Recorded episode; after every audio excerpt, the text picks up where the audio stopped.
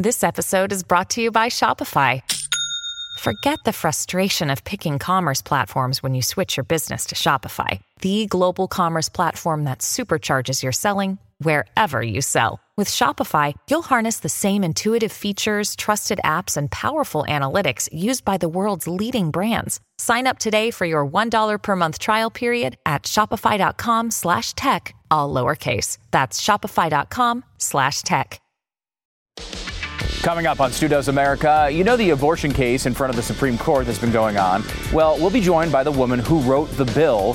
Representative Becky Currie of Mississippi joins us today.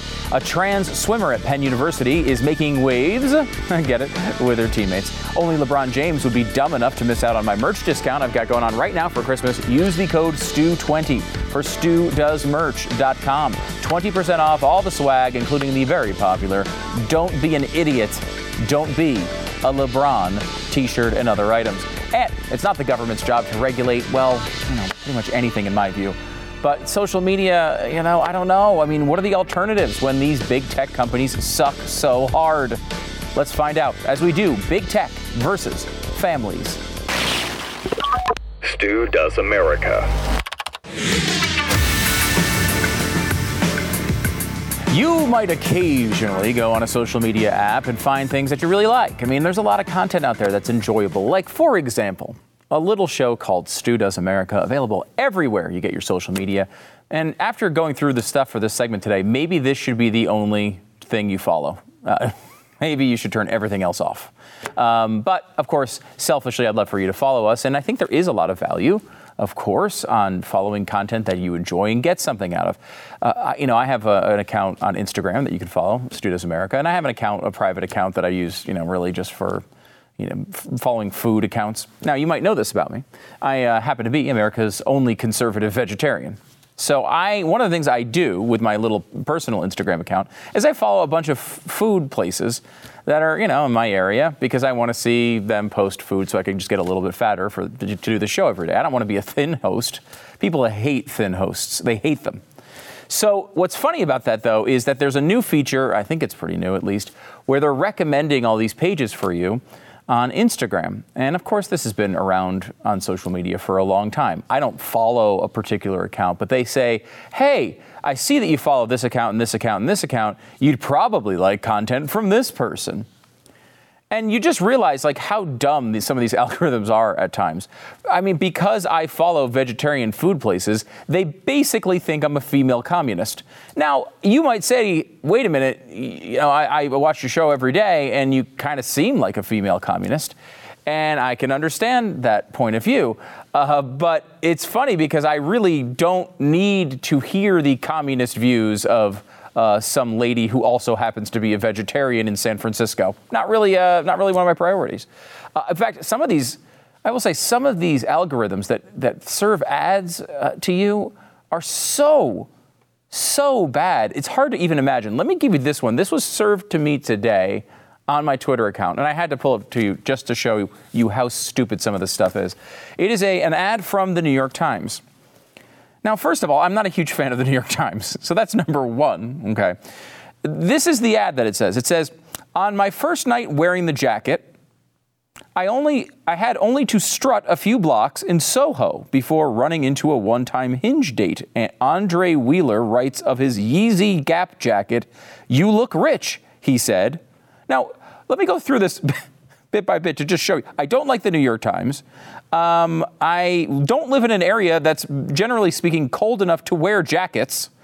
Uh, I have never in my life, I've not taken one step that is part of a strut in my entire existence.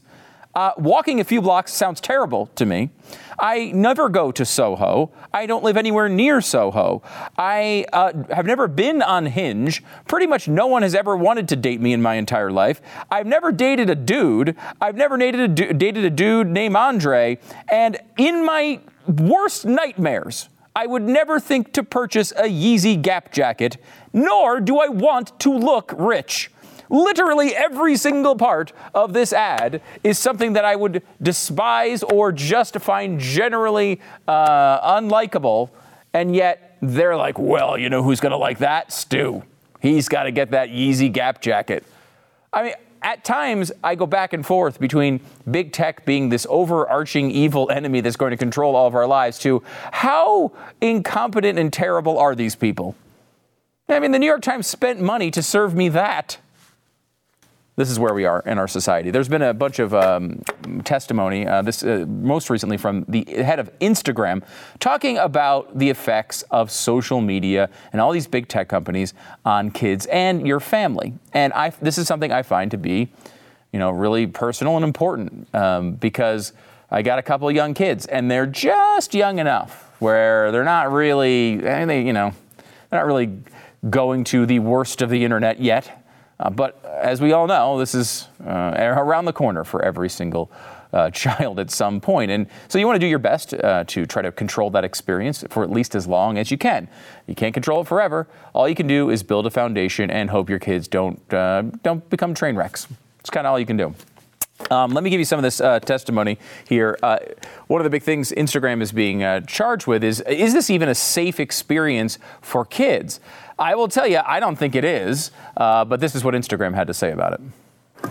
As the head of Instagram, it's my responsibility to do all I can to keep people safe. I've been committed to that for years, and I'm going to continue to do so. Whether or not we invest more than every other company or not doesn't really matter for any individual. If if any individual harms themselves or has a negative experience on our platform, that's something that I take incredibly seriously. No, I mean he was very uh, his, he was a little verklempt, as they say, uh, with his voice there. And I, you know, is this true? I mean, I don't think. Look, people generally speaking, of course, have some empathy, I think, for people who might have a bad experience at their place. But, you know, Instagram's made a lot of decisions, uh, along with uh, their parent company now called Meta, uh, that don't seem to indicate that safety is the highest priority for uh, their users. In fact, the best thing they could probably do is just unplug the website and never have it come on again. That's, that's one idea, throwing it out there. Uh, that might be the safest thing that they could do. Surgeon General uh, has talked about this with social media. Uh, they have a uh, something that came out it's called Parenting uh, Youth Mental Health uh, Protecting Youth Mental Health, the U.S. Surgeon General's advisory. Here's how it reads: we, when not deployed, when not deployed responsibly and safely, these tools can pit us against each other, reinforce negative behaviors like bullying and inclusion, and undermine the safe and supportive environments young people need and deserve. Um, uh, was there as well, talking about what he thinks would be a good solution for all of this. Watch. We believe there should be an industry body that will determine the best practices when it comes to what I think are the three most important questions with regards to youth safety how to verify age, how to build age appropriate experiences, and how to build parental controls. The body should receive input from civil society, from parents, and from regulators. The standards need to be high, and the protections universal. I believe that companies like ours should have to earn some of their Section 230 protections by adhering to those standards. you could see the pressure on these guys. Because uh, now they're basically, yeah, we should, let me give you all the rules you should put on us so we can continue to make all of our cash. Um, there was a back and forth as well about. Um, Instagram Kids. Now, Instagram Kids was this idea. You know, there's like a YouTube Kids. If you have kids that are young, you, you may use some of these services. Uh, there's YouTube Kids that's supposed to, you know, basically filter out the bad stuff. So kids can watch YouTube without being recommend, you know, recommended like terrible, terrible things that they shouldn't be seeing. Um, rich, you know, and I think there's a there's a risk here. Uh, when we talk about politicians grilling uh, social media executives. And I want to be completely honest about this. I, I, am really concerned about these issues when it comes to social media and big tech. I also don't particularly like uh, this sort of theater that we put together where we have senators come up and I'm, I'm going to finger wag and I'm going to tell you that you're really bad and I'm going to do lots of things because I think it's important. Like some of it to me just strikes me so inauthentic. Now, Richard Blumenthal is famously inauthentic. Uh, here he is, though, talking about Instagram kids. Uh, will you commit to make the pause on Instagram kids permanent? In other words, stop developing site for an app for children under 13. Senator, the idea of building a version of Instagram for 10 to 12 year olds was trying to solve a problem. The idea being that we know that 10 to 12 year olds are online, they want to use platforms like Instagram, And it's difficult for companies like ours to verify age for those that are so young they don't yet have an ID. The hope was to always, or the plan was to always make sure that no child between 10 and 12 had access to any version of Instagram, even one that was designed for them, without their parents' consent.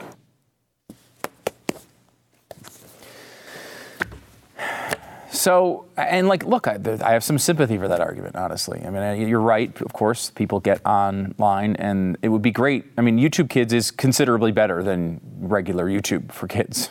you know, they take away most of the bad stuff. It's not perfect, but it's better. Uh, obviously, best case scenario, you don't have your kids on YouTube at all, but you know, they tend to find their way there, and it's difficult to control. And that's kind of what I want to get into here in a minute. Um, but what Instagram seems to do, particularly with young people, and not even just kids, but teenagers and even young adults, is to continually drive them to terrible, terrible content that will keep them on the service longer and longer. And that's the problem here is the, is the, uh, the priorities of these companies uh, don't seem to have anything to do with safety or health. It has to do with keeping people's eyeballs on these screens until the end of time. Here is uh, Blumenthal uh, going on about um, some of the research the Senate was doing here in preparation for this particular uh, hearing. We have a teen account with all the protections on, the filters, we searched, quote, slit wrists, and the results I don't feel I can describe in this hearing room. They are so graphic. That's within the past couple of days. I described to you an account that looked at, in effect, eating disorders and attracted the same deluge of self harm and anorexia coaches. Uh, if at the top of your resume is the term anorexia coach, you, you're doing life wrong. Just in case you were wondering, you need to kind of you need to kind of change directions in your existence.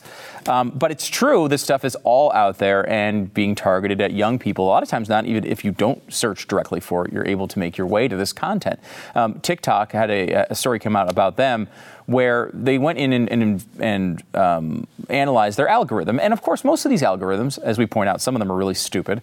Uh, some of them uh, do the basics, right? Like if you like, um, I, another thing Instagram thinks about me is that I'm Canadian. Now, as you may know, I'm a Canadian sports hero, Canadian sports celebrity. Um, but I also like the Toronto Blue Jays, and uh, because I like Blue Jays content, they're constantly serving me things about Canada. Now, I, I don't go to Canada often. I like the Blue Jays. That's it. Um, so uh, some of it's just that. Okay, this guy likes the Blue Jays. He probably liked this restaurant in Toronto. Okay, I get it. I mean, you know, okay, fine. Um, but it goes further than that. Like for example, on TikTok, which I thankfully do not have account, an account on, um, they will recommend videos and they get obviously good enough to recognize what kind of content you that you want. But instead of serving that content to you right away, over and over and over again because that's what you're looking for, they will intentionally serve up content that you're not looking for, that they think you might also like, uh, to before they give you the stuff that you do want. Why? Why would you do that? Well, they figure if you keep they keep serving you the t- same types of videos, you're going to get bored and turn it off. And if they give you six videos in a row you don't really like that much, the seventh one they know you're going to like well, you can you get in a pattern of, of scrolling and scrolling and scrolling more often, and you're on the site for seven videos instead of one. And that's the problem here. This is an economy. There's a, a podcast out today um, from the New York Times, the Daily, that uh, talks about a site where people are encouraged to commit suicide, to figure out how to do it, what methods to do it. Uh, and they had to go track down you know, through all sorts of hacked documents and everything else just to find out who owns the thing. There's so much stuff out there. Um, Blumenthal went back at um, uh, the uh, head of Instagram and tried to just lock him down on uh, where we are in this back and forth between big tech and big government. And I keep bringing up Blumenthal for a reason. Here, watch this quote. I believe that the time for self policing and self regulation is over. Some of the big tech companies have said, trust us. That seems to be what Instagram is saying in your testimony. But self policing depends on trust. The trust is gone. Now, you might expect a Democratic government official to be promoting the idea that they're going to control uh, a big company. I mean, that's not exactly out of the realm of the normal day of Richard Blumenthal. But let me also give you Marsha Blackburn, who is not someone who's looking to control uh, every company that she can get her hands on. Look what she said. Mr. Mosseri, we are telling you children have inflicted self harm. They are getting information that is destroying their young lives. And we are asking you have some empathy and take some responsibility. And it seems as if you just can't get on that path. So we're going to continue to work on this issue. You see this even from conservatives who don't necessarily uh, immediately react with government control every time there's a problem. They're seeing this, they're seeing this problem, and now really both sides are coming at big tech to try to uh, control them um, and, and, and make sure that they're doing these things because they just don't seem interested in doing it. And I will say, you know, um, you know, look, my kids are not on social media. I hope they never, maybe when they're 45, will allow it. Um, but they're not on social media, and I don't plan on them being social media. But it's not even just social media. You know, they're playing a, a, a, a harmless kids game on, on, on our phone for a few minutes, and the ads pop up, and the ads are bizarre and disturbing content sometimes. Uh, they're watching, you know, they go on YouTube and they're watching a craft video, and then it recommends something, you know, maybe it's not even just harmful and terrible, but just vapid and awful nonsense. And you just get to the point where you think, you know, both sides are now coming after you. Do you see this, big tech? Do you see this? Both sides are coming to a point of agreement, a, a rare moment of bipartisanship where they think you're so terrible, they're going to do something. And when, as a person who's very skeptical of government influence in things uh, like this, or really almost everything, it's really difficult to understand why they make it so hard on parents. You know, like these are devices that parents purchase, that parents set up that parents pay for the internet, they pay for the devices, they pay for these services, and it's almost impossible to control the content that goes onto them. You know, I mean, I have spent the better part of the last couple years trying to get every all this crap set up just so, I mean, I don't I mean, I understand eventually the kids are going to see things that I don't want them to see, but like I'm not trying to to hasten that whole process. I'd like to control it for as long as possible. And yes, I can take my kids completely off of them, and sometimes I do. Um, but you know, at some point, uh, I mean, a lot of their schoolwork is now done on these things. So it's almost impossible to completely eliminate it. And why there isn't an easy way uh, to control this from a parental perspective, I don't know. I've signed up for services, I've had people talk me through stuff, I've had tech people look at it. You go through all this and it's almost impossible. And I fear for my, I mean, this is almost a just completely selfish point here, but I know this is coming with my kids in a few years and it's going to be a nightmare. And I don't know how I'm going to control it.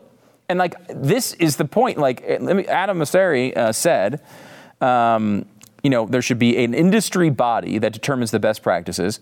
The body should receive input from society, regulators. The standards need to be high, and I believe companies like ours should have to earn some of their Section 230 protections by adhering to those standards, such as uh, verifying age. And you know that might be part of the of the whole package. But like, if you like, we're the parents we're the people who are going to allow um, younger kids to be able to look at these devices or not. So why don't you make it easy for us? Make it e- give me a freaking button that I can just press and make sure my kid's not looking at some terrible content like they were describing in these last uh, couple of he- uh, hearings. There's no reason for that. And I keep thinking to myself, what is the purpose here?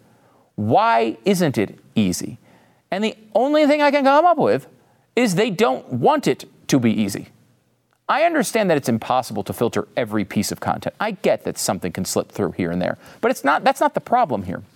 The problem is these there are very few options to be able to control the content for your kids. You have to buy outside services and, and go through hours and hours of connecting them to all the different devices and apps and, and all of that. And then it still doesn't seem to work. It's still overwhelming. And unless you're a freaking tech genius, you can't get any of it done. Why is this hard? These the people in the Senate, people that are Republicans and people who are Democrats, are going to continue to come at these companies, and they're going to try to do something to solve this problem. Not because government's so great, not because they probably even care about this, but because they know their constituents want it stopped. So why not make it easy? You spend so much time making sure you can recommend me the Gap Yeezy jacket, whatever the hell that is, so I can look rich in Soho with my male date. You, you go through all that that process uh, to to serve up content that you you think people supposedly like. Well, you know, I, don't I don't I don't understand it. Why can't it just be nice and easy for parents to be able to control the experience for their kids. This is not asking too much. And I think the answer is they find it more valuable to keep their kids on these services. They know they're growing little soldiers for their stupid apps. And they know long term, they're going to get people on these things and they're never going to leave. And that means more money in their pockets. And, I, you know, look, whether you think it's right or wrong, if they continue to go down this road and do not make this easy for parents to be able to control the experience for their own kids at least, what's going to wind up happening is the government is going to step in, whether you like it or not, whether you think it's the right approach or not. If they don't do it, the government's going to wind up cracking down. And I hope these uh, I hope these apps are ready for that because it's it's going to come and it's going to come hard because the rest thunderous applause is going to be the uh, the background noise of these sorts of, uh, of, uh, of regulations. And you know the, these companies, they've had a great benefit of, uh, of a free market, which the internet largely is. But they're going to wind up, whether I like it or not, uh, getting pushed around by the government and watch all of the, the, the, creative freedom and the, the money printing machine freedom they've had over the past 10 years go away. So if you happen to be a giant tech CEO watching this program, do something good for once. Back in a second.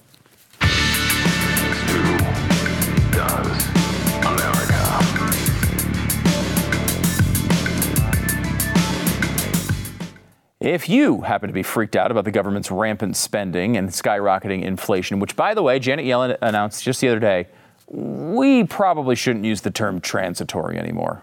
Ah, the term transitory the whole time. Guess what? It was transitory. Um, it's time to protect your savings, uh, diversify your savings into physical gold and silver with Birch Gold Group. They have an A plus rating with the Better Business Bureau, countless five star reviews, thousands of satisfied customers. Right now, thanks to a little known section of the IRS tax code, you can legally move your IRA or 401k into precious metals with no tax implications or penalties. To get started on protecting your savings with, uh, uh, with gold uh, in a tax sheltered account, you can request a free info kit from Birch Gold by texting the word Stu to 989898. It's a comprehensive 20 page kit, uh, reveals how gold and silver can help protect your savings, how you can move more uh, of your, uh, maybe some of your IRA or 401k out of some volatile stocks or wherever you might have them and move them into a precious metals IRA. There's zero cost, zero obligation to get the info. So why wait? Check it out. Text the word Stu to 989898. Get the free info on gold now from Birch Gold Group by going uh, to your phone, texting Stu 989898. You may not know the name Becky Currie, uh, but she is may she may be responsible for one of the most important things that have happened in the United States in a really long time. She's a four term House uh, representative in the uh, Mississippi legislature and author of the Newsweek opinion piece, I authored Mississippi's abortion bill. Here's why. I'll make sure to tweet out a link to that article shortly at Stu Does America. Uh, Representative, thank you for taking the time to come on the program. Thank you for having me. One of the interesting things, I want to get into the bill and why you wrote it, but one of the interesting things I thought that came out of the oral arguments and the reaction to it was uh, this sense that these male Supreme Court justices shouldn't be mansplaining abortion to women. And I thought it was kind of interesting that the bill was written by you, a woman who, uh, who seemingly has a completely different view than everybody on Twitter. How did you come to the idea to come up with this bill, and why did you do it? Well, uh, I wrote this bill with um, a lawyer friend of mine, and you know we did a lot of research. And I'm a registered nurse, and I worked in del- labor and delivery for a long, long time, and I remember. Um, you know, unfortunately for some women that lost their babies, um, those babies would fight to live. And it was very disheartening. You know, it, it was uh, trauma for the mother. She lost her child. But then, you know, we had to um, sit there for a long time while that baby uh, struggled to live. And this is back in the early 80s when technology wasn't anything like today. And so it just was the right time. We did uh, a 20 week bill several years earlier. But when we started working on the 15 week bill, I just always knew that there was something special for this bill and that, you know, I, I don't want to sound like uh, one of those people, but always felt it was always going to go all the way. Mm. So why why 15 weeks? Uh, there are other, you know, there's a Texas bill. Obviously, they've talked about six weeks. There's many in the country at 20 weeks. Why did you select 15 weeks? Well, it's three and a half months pregnant, and I think it's time enough for anybody to decide if they're going to continue to carry their child. Uh, and, you know, I, I am, uh, I believe that life begins at conception, but, you know, I just never believed that I would be able to um, send that bill to the Supreme Court and overturn this completely. So 15 weeks seemed like a very common sense bill three and a half months pregnant. You know, the baby feels pain, and the the abortion uh, procedure is very traumatic at this point. It, the baby is chopped into pieces, and and uh, you know, here we are with someone who feels pain, and I just felt like that should be the cutoff. So it was very easy for me to do that. At this point in life, that baby sucks his thumb, feels pain, can taste what the mother has eaten, and uh, all of its major organs are there. So it, I just believe that it's time if you're going to make that decision. I think if you're struggling to make that decision, um, that three and a half months is plenty of time to do that. Does it surprise you at all that this issue of all issues has become such a, a, a divisive one? I mean, it seems like everybody who, ha- you know, a, a, baby's born, everyone's excited about it. Everyone goes and, and, and you know, loves on mom and dad and, and supports them, and everyone knows that the baby's adorable, and all the things that we do to celebrate birth. It seems shocking to me that this is the one issue that the left continually wants, it's the hill they want to die on constantly. Do you have any idea why that is?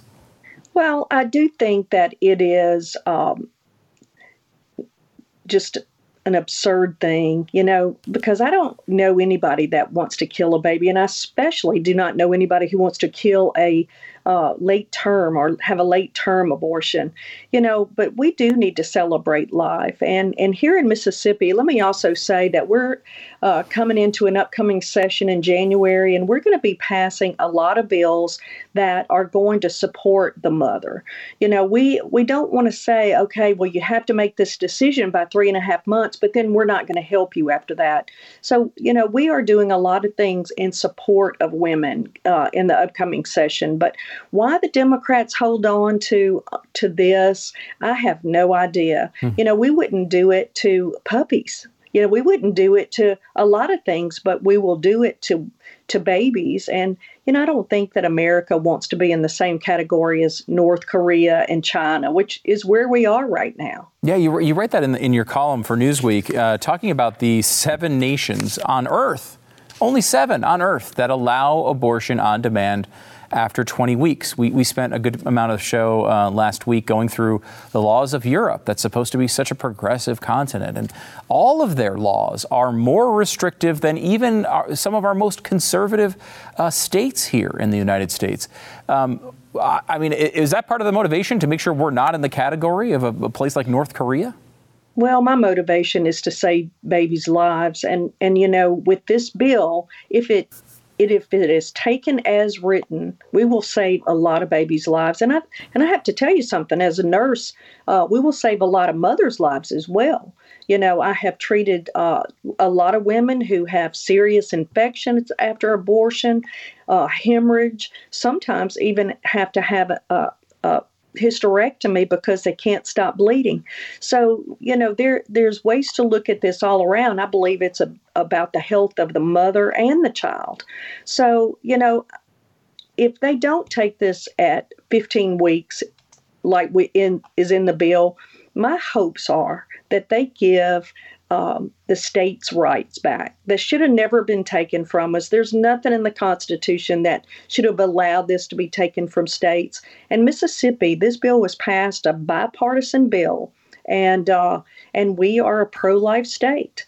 And you know, I believe that the states need to ha- not have this right taken away from them. I, you know, I challenge anybody to find where it is in the Constitution that you can have an abortion up until uh, time of birth. I just, I just don't uh, believe it's there, and we've let nine people sit there and make this rule, and it, it's just time for it to end. Mm.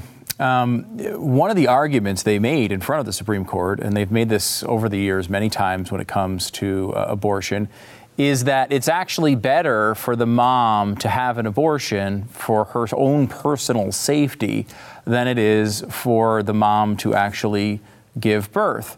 Uh, you're a nurse. What do you make of that argument?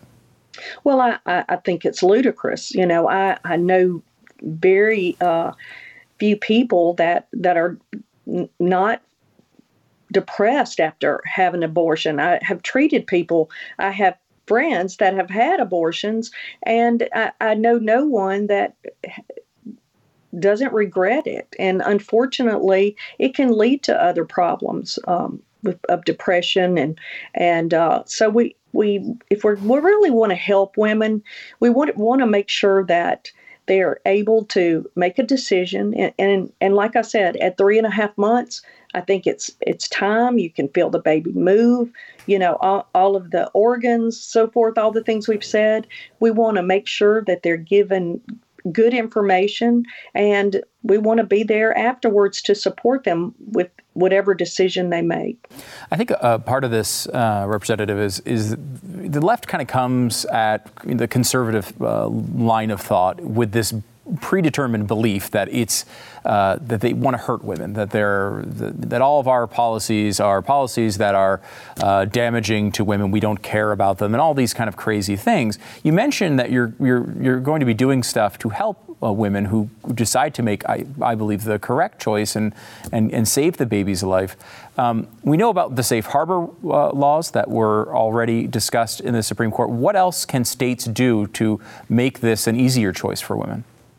Well, one of the things we're doing, and, and we have several bills coming up in January, is we're going to start giving more money to children's advocacy centers.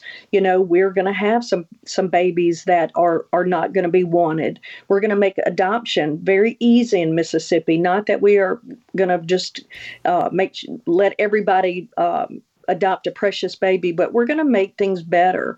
We're going to make sure that TANF funds are, are available and they're not so hard to get. We're, we're just going to make sure that whatever eh, child care all of these things we have got to step up to the plate and make sure that these babies are going to be taken care of and we're going to help these mothers take care of them now uh, we want to make sure that they're able to get a good job we equal pay for women.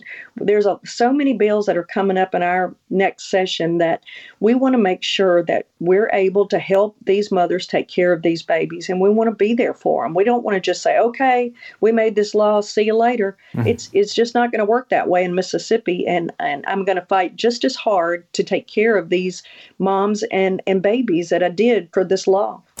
Let me give you. Let me get go to this last one here with you. And I don't. I don't know. Maybe you're in the business of, of legislation, and you, you know maybe this stuff doesn't hit you the same way. But best case scenario here, you're talking about a bill that you know, this this may play out in a way that saves millions of lives. Have you stopped and thought about your place in all of this? Uh, this could be a historic moment in our country's history, and it could affect millions and millions of people. Well, you know, when they I was at work the day they told me that it was they had taken up the case, and and my phone was blowing up, and you know, I'm, I guess I'm just, uh, it hasn't sunk in. Um, I went up to D.C. and stood out in front of the Supreme Court uh, the day of the hearings. And, um, you know, I, it kind of sunk in a little bit then. And, uh, you know, I have, um, you know, until they make that ruling, I, am not quite sure. Uh, this, you know, little woman from uh, Brookhaven, Mississippi, wrote this bill, and it may change lives in, in America. And I would be proud, I would be proud author of this bill that's able to save millions of babies' lives. Hmm. Representative Becky Currie, uh, be sure to head to uh, my Twitter uh, account or hers as well. We'll make sure the op-ed from Newsweek gets out there. It's called "I Author uh, I Authored Mississippi's Abortion Bill." Here's why. You can send it to every single person who says that the Supreme Court was mansplaining to women about the abortion bill. A woman wrote the bill It'd be an important detail for people to know. Uh, Representative, thank you so much for doing this, and thank you for coming on the program, and thank you for the work you've done on this. Thank you, and Merry Christmas. Merry Christmas.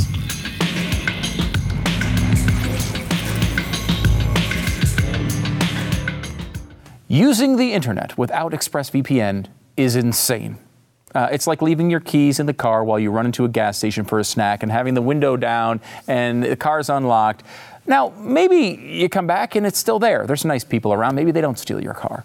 But what if you come back to see your car driving off into the distance?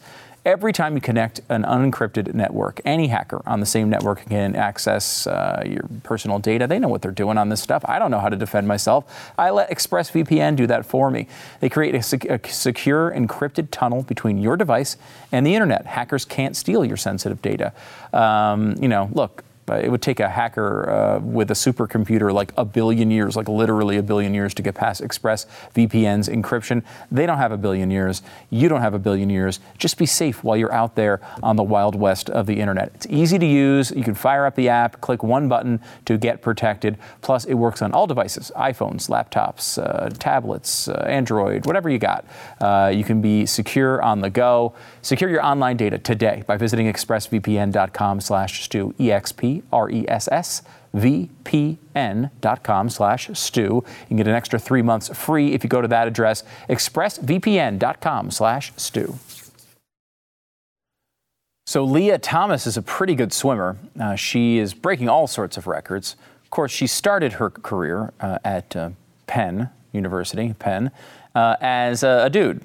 So Outkick has an, an, exclusive interview with one of her teammates, who's uh, started as a woman and is still a woman. Um, and you know the the records have been shocking. Um, the the 500 the Ivy League 500 freestyle record uh, was broken Saturday. Thomas uh, met the nation's best time in the 200 freestyle, destroyed pool, meet, and Penn program records in the 1650 freestyle um, final. Thomas didn't just win and set a new program pool and meet records; it was a total annihilation. Uh, 38 seconds ahead of the nearest competitor. This is from one of her um, teammates. She says, Pretty much everyone individually has spoken to our coaches about not liking this. Our coach just really likes winning. He's like most coaches. I think secretly everyone knows it's the wrong thing to do, the female Penn swimmer said during a phone interview. When the whole team is together, we have to be like, oh my gosh, go Lia, that's great, you're amazing. It's very fake.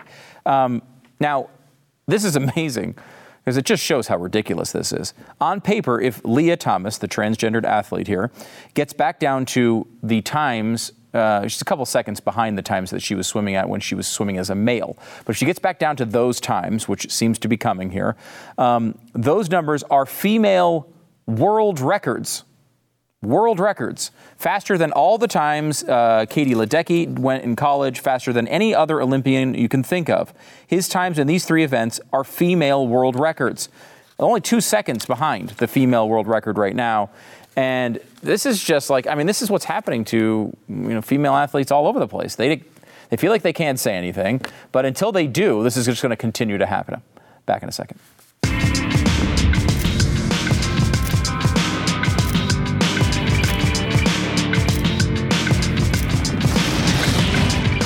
Some things we can all agree on, like the value of a good night's sleep. That's why no gift will be more appreciated this holiday season than Cozy Earth's sheets, pajamas, or loungewear. Cozy Earth's bedding and loungewear are temperature regulating so that you will sleep comfortably all year round. And the temperature in bed is so, so utterly important.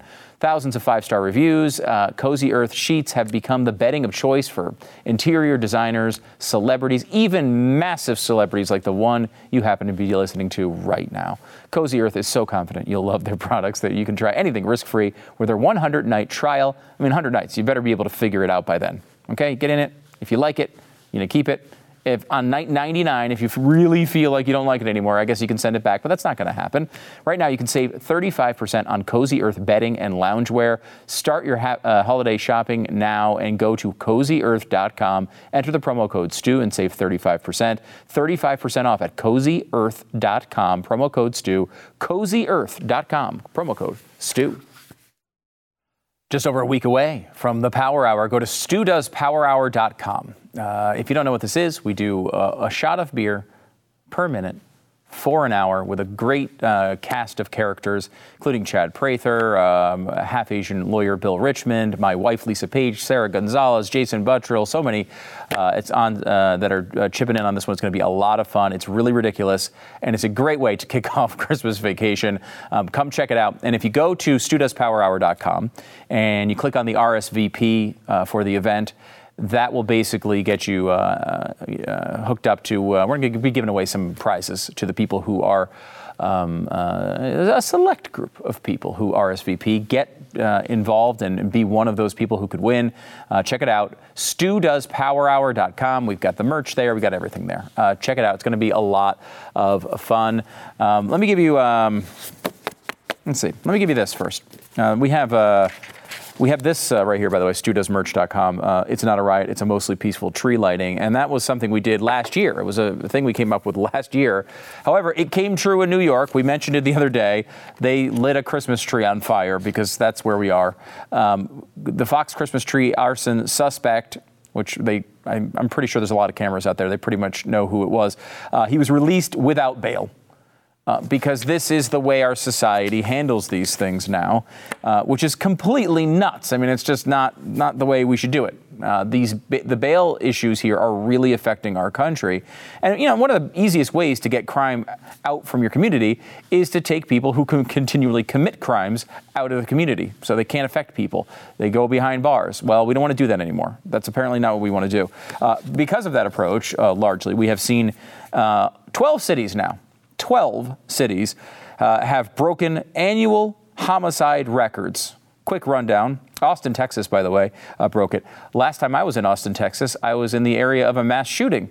Uh, just 24 hours before it happened. So that's uh, that was fantastic. Albuquerque, Tucson, Louisville, uh, Columbus, Baton Rouge, Philly, Rochester, Toledo, Indianapolis, Portland, St. Paul. Tons of these uh, places all have all time records in homicide. So, you know, this is going well. This, this whole experiment is going really, really well, and all of these ideas are working really, really well so far. I just hope, I hope Joe Biden does a little bit more just to help us out down the road to terror and tragedy and horror. Back in a second.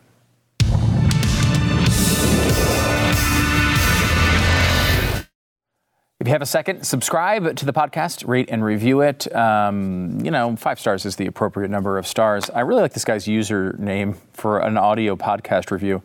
I watch it on YouTube usually. That's the, the username. Uh, being a vegetarian almost cost you a star. You've been warned. fair enough. Fair enough. You can also watch the show on YouTube if you'd like, uh, and you can comment live during the show. No Studamus predicted the Cuomo debacle. I'm rethinking my faith. Uh, fair enough. Uh, it's true. Uh, well, you were all there with me. Uh, good to see Dana Loesch again. I was wondering what she was working on. Great guest, and congrats on the 400th episode. Yes, right. We passed 400 episodes. Maybe we'll celebrate that a little bit on StuDoesPowerHour.com next week. We'll see you tomorrow.